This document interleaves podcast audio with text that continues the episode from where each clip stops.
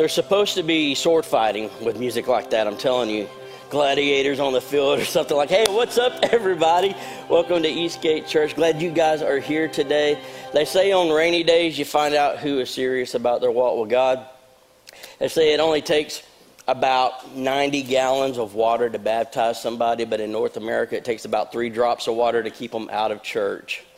Sure enough. Hey, I hear a track going in the background there. I think, yep, it went away. Good job, guys. You were on it. So thank you for not being in that crowd that's scared to get what. Uh, not like your hair looks great too. A rainy day, and we got good looking hair here in the church. But hey, you guys watching online. Uh, not casting any shade your way. I know that some of you guys are still being cautious with COVID 19 and, and tuning in today. And some of you just didn't want to get out of your pajamas. That's okay. We're bringing church to you via live stream today. Uh, we're going to con- continue our series today on the last 24 hours of the life of Jesus. Hasn't it been good so far? Yeah. Man, just looking at um, what our Lord and Savior uh, went through, the stuff that He did, it's powerful when you look at the last 24 hours of somebody's life. I mean, could you imagine if you only had 24 hours left to live? It's crazy. Now, some of y'all might get buck wild crazy, and then we'd have to rein you in, and maybe you get serious with God for the last eight or nine hours. I don't know. Um, but but most people they prioritize and they hit the things that are most important to them, and that's what Jesus did. Today I want to do something different, though. We're going to look at the last few hours of the life of Jesus and look at the price that he paid for us today. Um, we're going to remember a little bit today. Sometimes I think that it's easy to get in a rhythm of life and church attendance, and it's easy to lose sight of what this is all about, what we do this for, the reason why we're all here, and the price that was paid for us. And we're going to take a look at that today. Uh, if you got your Bibles, go to the book of Luke, chapter 22. If you got your tablets or your phones, whatever you're using nowadays, I believe the notes for today's message are also available on YouVersion on the Bible app. We've got the verses on the screen for you here today and also online. Just in case you guys didn't show up with something to read, we took care of you today. Hey, by the way, you guys watching on the live stream, don't forget to like and to share the live stream and help us get the word out there so that we can reach as many people as we possibly can. Luke 22, starting at verse 19. And he, he being Jesus, took the bread, gave thanks, and broke it. And he gave it to them, saying, This is my body given for you. Do this in remembrance of me. In the same way, after the supper, he took the cup, saying, This is the cup in the new covenant in my blood, which is poured out for you. Do this in remembrance of me. Jesus said, I want you to remember what I'm about to go through for you. I want you to remember how my body is going to be utterly destroyed and given for you. I want you to remember how all of my blood is going to be poured out for you. I want you to remember the price that I paid for you. Is do this in remembrance of me. And this is what we're going to look at today. Um, I want to keep this kind of PG to PG 13, but we are going to get pretty detailed in some of the suffering that Jesus did go through. So if you've got a queasy stomach, I'm just going to give you a heads up um, you're, you're probably going to be a little queasy today. Because I think it's important for us to look at how our Savior suffered in order to appreciate the price that He paid for us. Amen? Yeah. And that's what we're going to do today. Mark chapter 14, starting in verse 61. Jesus has left the upper room with the disciples where he made that statement about remembering him. He's gone to the Garden of Gethsemane and prayed the prayers that we covered last week. He's been betrayed by Judas and now taken into custody by the guards of the Sanhedrin. He's now being brought before the Sanhedrin or the religious leaders of the day, and he's being questioned by them. And they're asking him these questions. Jesus remained silent, gave no answer. Again, the high priest asked him, Are you the Messiah, the Son of the Blessed One? And then Jesus answers, I am. And you will see the Son of Man sitting at the right hand of the Mighty One and coming on the clouds of heaven. The high priest tore his clothes. That's a big deal for him to do that. That's like the ultimate exclamation point for a sentence back in that day. He tore his robe. That means that what was said was offensive. What was said caused great pain, caused great turmoil. It was blasphemous, at least in his interpretation. So the high priest was making a point here, but it was all theatrics because the high priest could really care less what Jesus was saying. They just wanted to get Jesus out of competition with them for the spotlight. So he tore his robe and he said, Why do we need any more witnesses? He asked. You've heard the blasphemy. What do you think? And they all condemned him as worthy of death. And some began to spit at him. Now, I don't know about you, but if somebody spits on me, look, now, I love Jesus and I love God. Whew, man, you, you talking about spitting on somebody. I pray in the Holy Ghost for me not to go back to a time where I could have done some damage to you um, for that. That's, that's like the ultimate disrespect, even in today's culture, to spit on somebody. And, and uh, it was definitely disrespectful for them to do that to Jesus. Now, keep in mind that these are the religious leaders that are doing this to Jesus with some guards present. So they began to spit on him, they blindfolded him, and they struck him with their fists. Now, Jesus is taking a beating here. This is where the physical abuse really starts on Jesus through this whole process. Now, just to give some context to what's happening here, okay? The Sanhedrin had 71 members. So, this is a group of 71 people that have blindfolded Jesus and are taking turns knocking the chocolate out of him. They're just teeing off and hitting him as hard as they can. They're mocking him and they're saying, Prophesy to us, tell us who it was that hit you. And Jesus is already showing tremendous self control right now. This is the group of Pharisees that he had gone toe to toe with through all his ministry. You know, he had, he had called them uh, sons of hell. He called them whitewashed tombs. He called, he'd had uh, very encouraging things to say to them, and now they were getting their payback, at least in their mind, and they were letting him have it. So they struck him with their fists, and they said, Prophesy. And then the guards took him and beat him after that. So Jesus has just had a beating from about 71 people, and he's now been turned over to the guards of the high priest's home or, or, or place where he stayed. Um, that's roughly 700 or so soldiers. And they're beating him too. Jesus is getting lit up right now. He's getting beat pretty bad. And this is to fulfill prophecy. Said in Isaiah chapter 50, starting at verse 6, speaking about Jesus, says, I offered my back to those who beat me, my cheeks to those who pulled out my beard.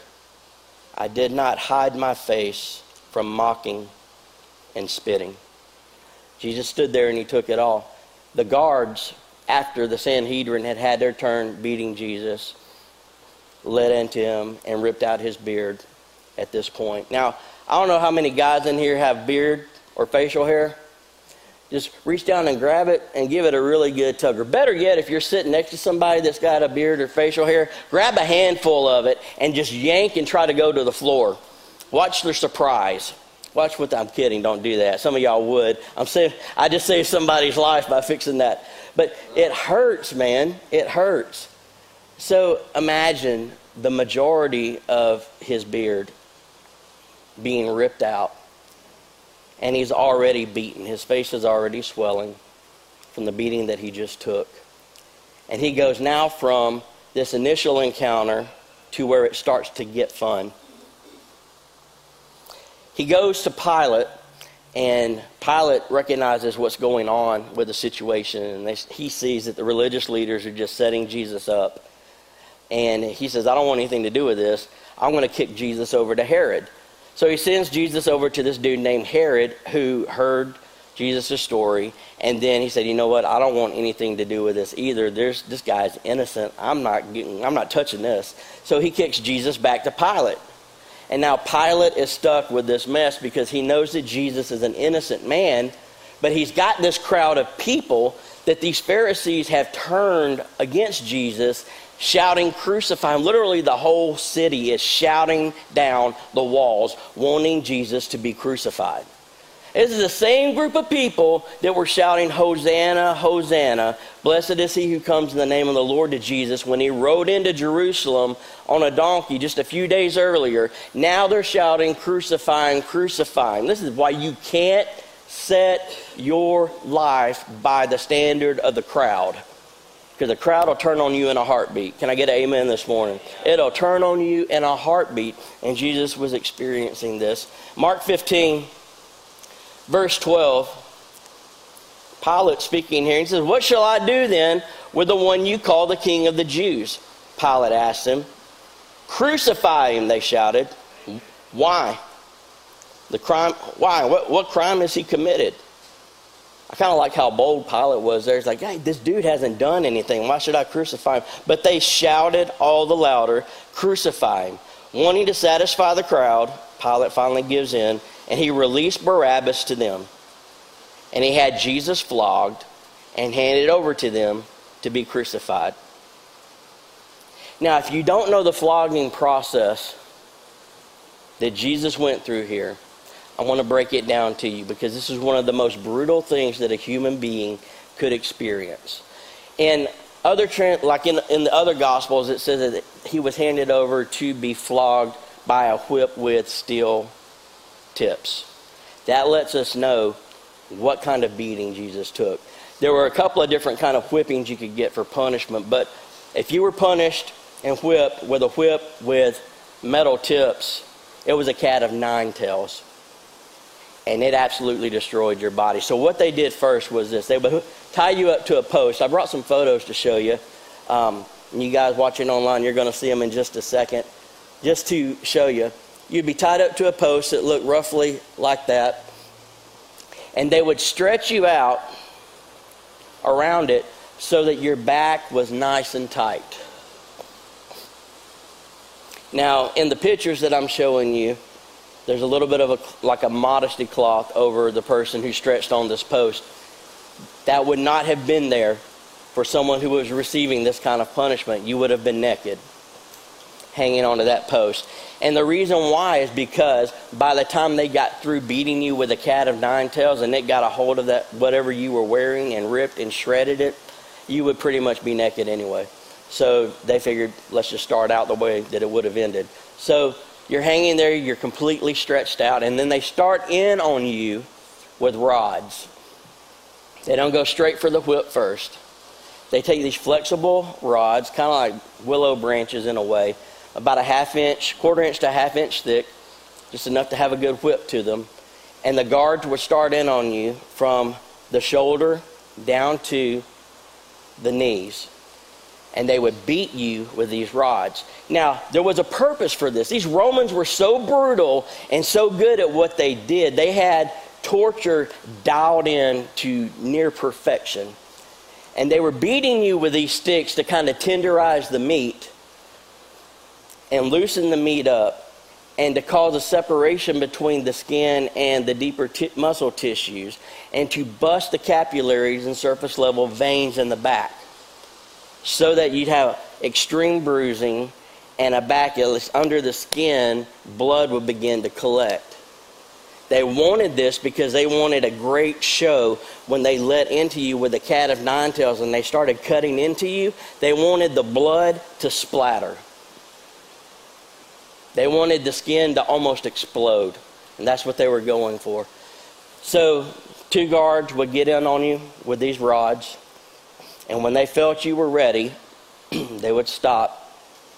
And then they would turn it over to two other guards who would come at you with a cat of nine tails. And it would look something like this. This is what the whip would look like. Got another photo I want to show you. Um, roughly two feet long, tip to tip but it was long enough that a guard could hold that thing and get a really good swing. Steel balls and steel tips on the end of each leather strap. And then just behind it, you would have small pieces of bone, glass, whatever else they wanted to put in there, shards of metal, anything that would grab the skin and cut it and rip it, they would put in the strands of this whip. And so the two guards would start in on you, and they would start at the shoulders, and they would systematically work their way down to just above your knees. And they would go, and those steel balls would hit the back, and just just initial bruising and welts. And the bone and the metal would cut the skin. And you would start with small lacerations. The blood would be splattering because of the damage that had been done by the rods. So all the surface level capillaries were just, just blood everywhere. By the time they'd made the first pass from the shoulders down to the knees, the body was in shock, no doubt. Because every time this whip would go, the shards of metal glass would dig into the back of Jesus and rip out hunks of meat every time. So they would start from the bottom of the knees back up and then back down. Now, Jewish tradition would say that nobody could receive more than 39 lashes from a whip. Okay? Now, Roman guards really didn't care about Jewish tradition. So we don't know how many times really Jesus was hit necessarily with this whip. Here's what we do know there was one guard whose job it was to watch the person receiving the beating. And his job was to determine when that person was almost dead and then he was to stop the beating before the person died. So the goal wasn't to get 39 lashes. The goal was to be beaten and ripped apart within an inch of your life, and then they would stop what they were doing. Now, during the process of this, and some of you guys may know this, but just in case you don't, and you guys watching online, um, before this was over, there would be virtually no meat at all left on the back of Jesus. It'd be gone. At best, it would just look like shredded ribbons of meat where this whip had just ripped and torn and grabbed and pulled and just decimated his back. Then it would have led into the deeper tissues of his back and started shredding the muscle. Not just on his back, but his side, all the way down to just above the knees, all the way down. He just he would have looked like raw hamburger meat. And as they continued through the deeper tissues, they would have destroyed arteries. They would have exposed organs. It was not uncommon as the whip reached around the side for intestines, kidneys, and other organs to be exposed through this process. It was horrific. Blood splattering everywhere. This is the flogging that Jesus took for you and for me.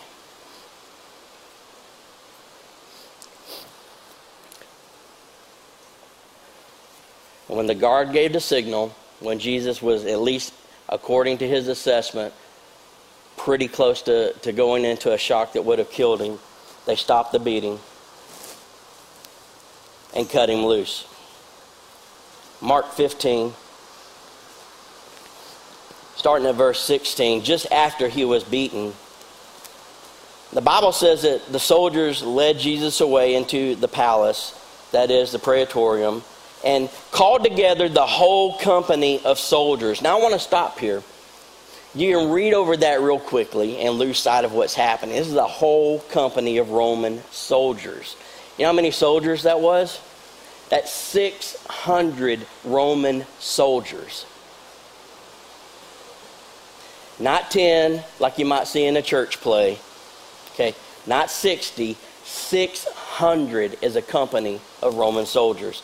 600 soldiers came in for what was going to happen to Jesus next. They put a purple robe on him and they twisted together a crown of thorns and they set it on him. Now, I brought a picture of what this crown of thorns was probably going to look like. Some of y'all probably seen something similar to this, but it was going to look something like this.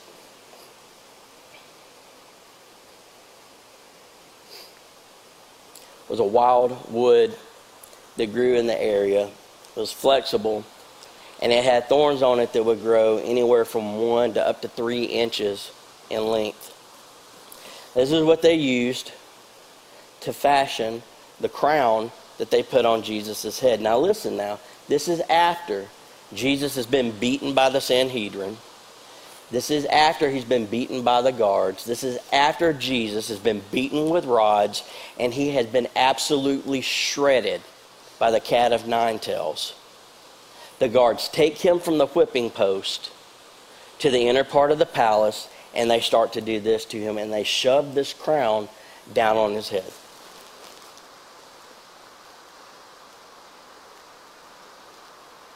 And they began to call out to him in verse 18 Hail, King of the Jews! Again and again they struck him on the head with a staff and spit on him. Here they go spitting again. Now, who is they?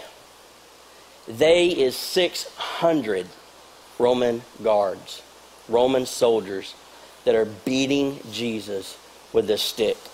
Now, I don't know if all 600 got a lick in on Jesus, but probably a lot of them did. They're all surrounding him, they're all mocking him. Now they're beating him. Falling on their knees, they paid homage to him, just mocking him. And when they had mocked him, they took off the purple robe and put his own clothes on him. Now I want to stop here for a second because you can read over that and lose sight of what's happening here. When they threw this purple robe on the back of Jesus, they threw it onto what was left of his back. They threw it onto shredded muscle, ribbons of skin, exposed arteries, exposed um, organs, and covered it up. Then they went through the process of beating him, beating him with sticks, making fun of him, putting the crown of thorns on his head. And then when it's over, they go and they rip that robe off of Jesus. And I say rip it off of Jesus because if you ever had a like a raspberry or a strawberry? Like where you scraped yourself sliding into first base, playing football, you fell and skinned your knee, you know, and you put a band aid on it, or mama put a band aid on it. How do you want to take that band aid off when it comes time to take that band aid off and change it? Slow, carefully, right? Why? Because it hurts. Because that wound has stuck to that bandage. That's what happened with Jesus. When that robe went on his back, during the time they were beating him, the blood had fastened to the robe. The robe had fastened to the muscle, had fastened to the organs. And when they ripped it off, it was deliberate and it was on purpose, and they intended for it to cause Jesus an excruciating level of pain. And they ripped it off with everything that it was holding on to and just reopened the wounds that were on Jesus' back. Y'all still with me, or am I grossing you out?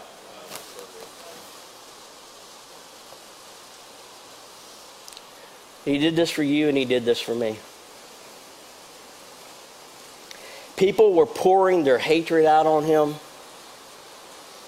And I got to think there's some kind of spiritual opposition with what's going on here, too. As Satan's using these people to get the final licks in on the Son of God before he's hung on the cross. After they'd done this, the Bible says, then they led him out to crucify him.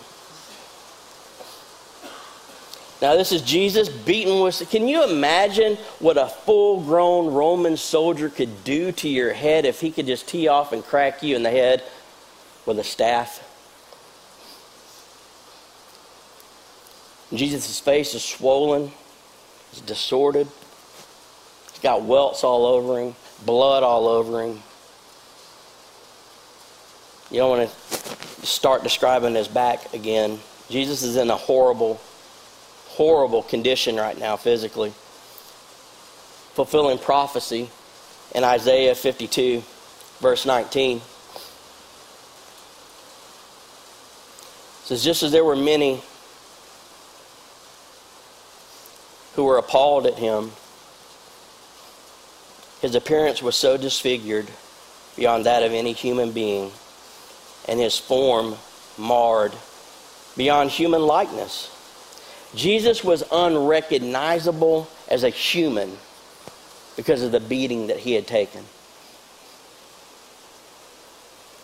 There's not many people that would still be up walking or breathing after this. Uh, most people died after a flogging with a cat of nine tails because of the catastrophic damage that it would cause to your body. And here's Jesus on the back end of all of this. Can I be recognized as a human? And they give him the crossbeam of the cross to carry 650 yards from where he is to the hill called Golgotha, where he would be crucified. Now, this beam weighed about 100, 110 pounds. Jesus would have been fastened to it, not nailed to it, but tied to it. And it would have been on him to carry it. Three times the Bible says Jesus fell trying to carry this 650 yards because he was physically gone. He was beaten within an inch of his life. And every time he would fall, 110 pounds of beam would fall on top of him and drive him into the rock along the pathway that led where he was going. They finally got someone to carry the cross for him. And they get to Golgotha, where he's to be crucified, and then begins one of the most horrific execution processes known to mankind. The Romans had dialed crucifixion in to perfection. The purpose of crucifixion was to inflict as much pain and agony on someone as could possibly be inflicted on them and keep them alive as long as possible during the duration of the torture so that they could experience every ounce of that torture and pain. And so they would start the crucifixion by laying you down and they would take nails and fasten your hands to the cross. I brought a photo to show you how this would happen because they were very specific in what they would do. So now Jesus is laid down on this cross, barebacked. I don't know how painful that had to have been. But they would take the nail, it was between five and seven inches long, and it had a good cap on it. The cap was meant to at least hold on and pin you down for as long as possible to the cross itself. But they would not nail you in the hand. Why? Because you could not bear any weight. If they were to nail you in the hand, it would just rip straight through the meat as you hung there. So, what they would do is they would come down just below the wrist, where the two bones come together here before the wrist, where the median nerve is and they would put the nail right there through that nerve. Now, if you would, just take a second, and whether you're right handed or you're left handed, just push a little below your wrist there, and you're going to feel you feel that pressure point, you feel that little bit of pain right there. That's pressure coming down on that median nerve. Now, martial artists know this little trick because this is where you can grab somebody if you want to get their attention to talk to them for a second. They tend to listen to you. This is where they put that nail. Can you imagine the pain? They wanted to inflict as much pain as possible. So they drove the nail, both hands, through that nerve. And they would let you hang there. But they would take and strap, though, the hand to the cross down to where that nail was holding weight. So the weight of your body would be um, on that nail pushing up against the bones through that nerve and that joint right there. But they would strap your hands down and secure them. Now, why would they do that? Because later on in the crucifixion, as you asphyxiated or as you suffocated, and the cramps had kicked in and dehydration had kicked in, your body would convulse and you would go into seizure like convulsions. And many people would shake and rip themselves off of the cross. So they would secure your hands and strap you down. It's just one more way of securing you so that when that happened, you wouldn't tear yourself free. So now that your hands are attached to the cross, they would start on your feet. Brought a picture of what that would look like. I think of anything, this one hurts me the most to look at. Because they're going to take your feet and put them flat up against the cross, and I can't really do it here, but they're going to stack one on top of the other. And they're going to drive that nail, the base of your heel, where the bones from your toes and all that um, metatarsal come up to that joint. And I believe it's between the is it the, the fifth and sixth? I can't remember. But anyway, it's in between the two, right there at the joint, if that was your foot, this is where they would put the nail. My wrist would be the ankle going into the heel right there. They would nail right there going through because that would be the best place to nail you down because it was the most sturdy and it would hold the most weight but also inflict the most amount of pain too so they would go through the front of one foot down through the heel of the other and nail you to the cross there. Now, this is where it gets kind of sadistic because it would be bad enough just to be nailed to the cross like this. But this is how they would hang you. So, when you were hung on the cross, you would be hung up like this.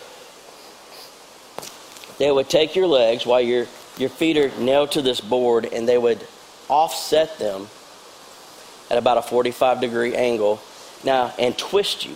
So now you got your arms nailed up like this, your feet are slapped up against this board, your weight's coming down like this, and they would offset your legs so that they could not become a source of stable weight bearing for you.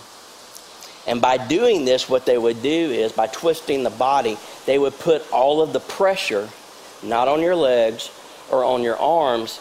The weight would be there, but the pressure from hanging would rest on your chest cavity.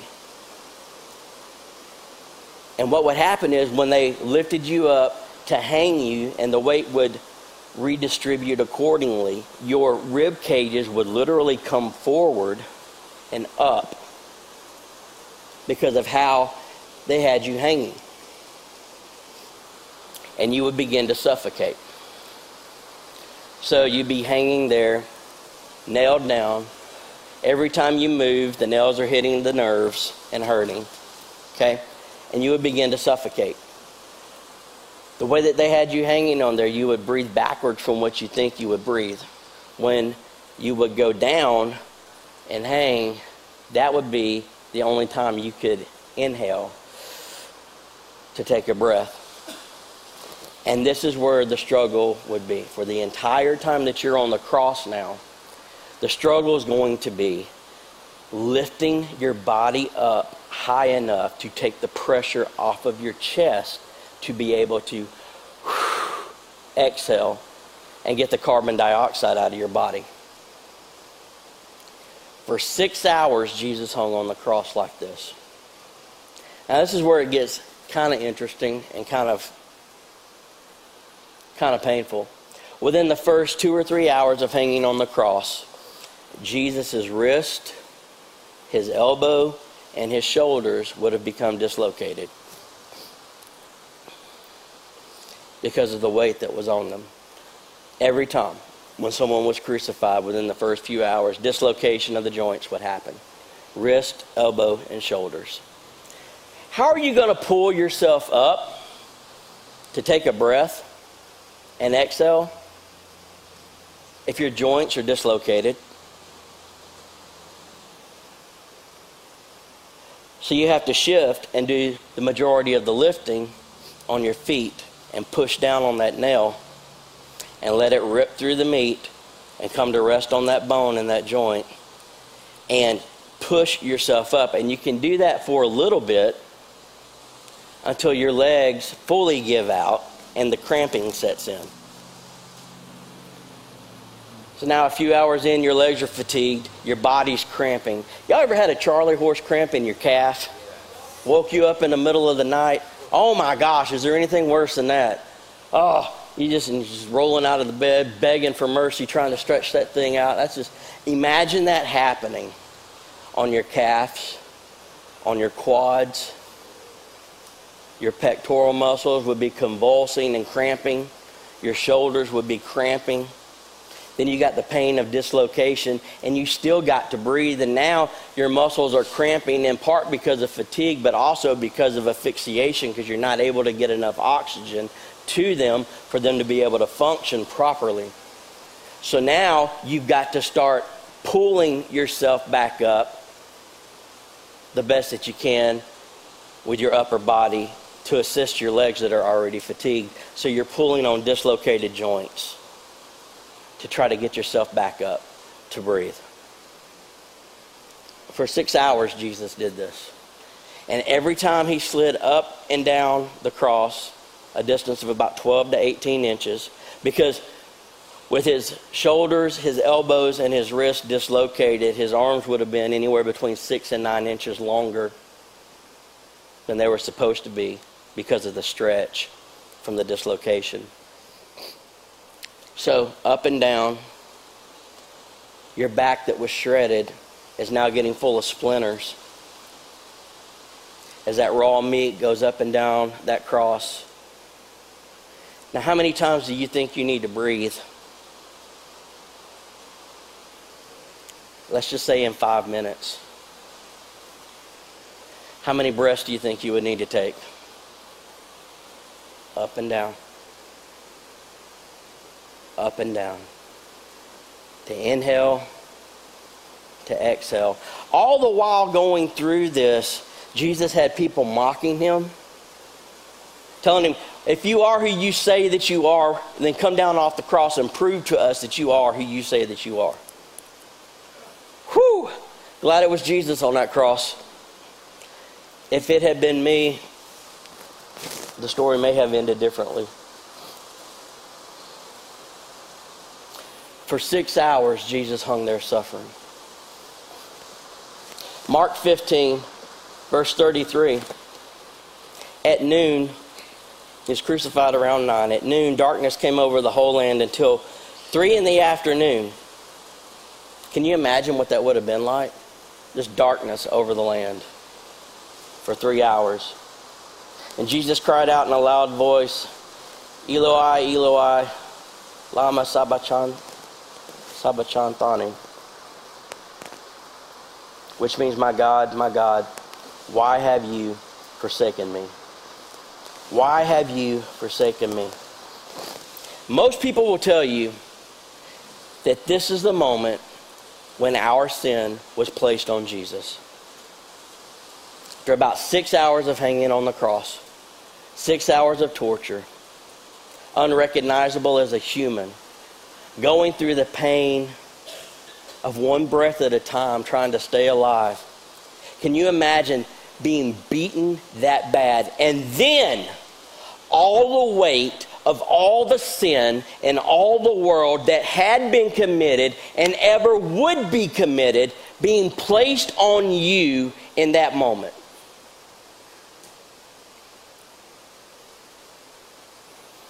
Sometimes I think just carrying the weight of basic responsibilities with the family and the bills and making sure stuff is taken care of, sometimes that weight can be heavy enough on a person if you throw in a few issues here and there. But can you imagine the weight that Jesus was feeling in this moment with all the sin of all humanity placed on him?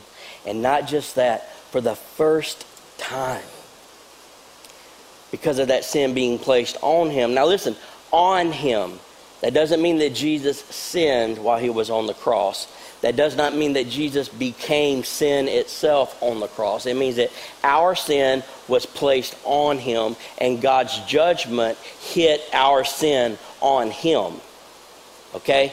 I'm not saying that Jesus sinned on the cross. Some people think that. That's wrong.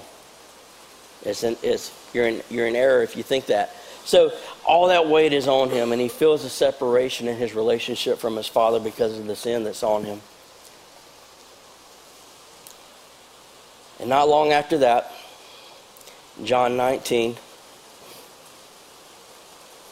verse 28, Jesus knew that his mission was now finished. And to fulfill Scripture, he said, I'm thirsty. A jar of sour wine was sitting there, and they soaked a sponge in it and put it to a hyssop branch and they held it up to his lips. When Jesus had tasted it, he said, It is finished. And he bowed his head and gave up his spirit. Other gospels say that Jesus said, Father, into your hands I commit my spirit. The point is this no man took Jesus' life, he freely gave it up for us. He surrendered his spirit to his Father. When Jesus said, It is finished, though, something interesting happens. Jesus didn't use a three word phrase when he said, It is finished, right before he died on the cross. Jesus used one word in the Greek. You know what that is? It's a word called testella, tetelestai. Tetelestai. It is finished. It's how we interpret it. Tetelestai, though, meant a lot in Jesus' day. Tetelestai was a transactional term. It was used in business. Tetelestai was only used when you were able to pay off an enormous amount of debt or payment to somebody. And that payment was made in full. Then you would say, Tetelestai. It is paid for. Paid. Notice Jesus said, It is finished, not I am finished, not I am done. He says, It is finished. It is paid for. Tetelestai. This great debt is paid for finally. Now, this is where it gets interesting. If you use the word tetelestai, listen, you did it while you were throwing a party with a bunch of people there because you just paid off a huge debt. You were celebrating. It was a celebration term. Bloodied and beaten, hanging on the cross, Jesus uses a word that lets you know that he was celebrating. He said, Tetelestai is finished. It is paid for. I have paid off the debt. I have paid off the huge debt that they couldn't pay. I have done it. And he was celebrating in his last moment, suffering on the cross. Jesus was rejoicing because he had paid the way for you and me to come into fellowship with the Father again. That's why later in the Bible it says that for the joy set before him, Jesus endured the cross, scorning its shame. Tetelestai. He was celebrating. You know why? Because he knew what his suffering meant for you. He knew what his suffering meant for you. He knew what his suffering meant for you. And you guys watching online at home, he knew what that meant, that it was paid for. That the power of sin could be broken over your life. That that debt that you could never pay on your own was paid for in full by him once and for all.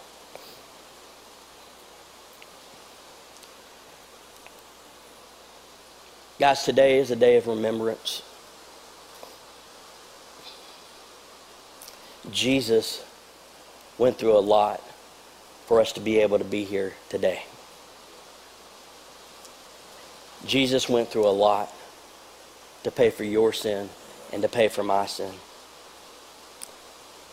He was brutally destroyed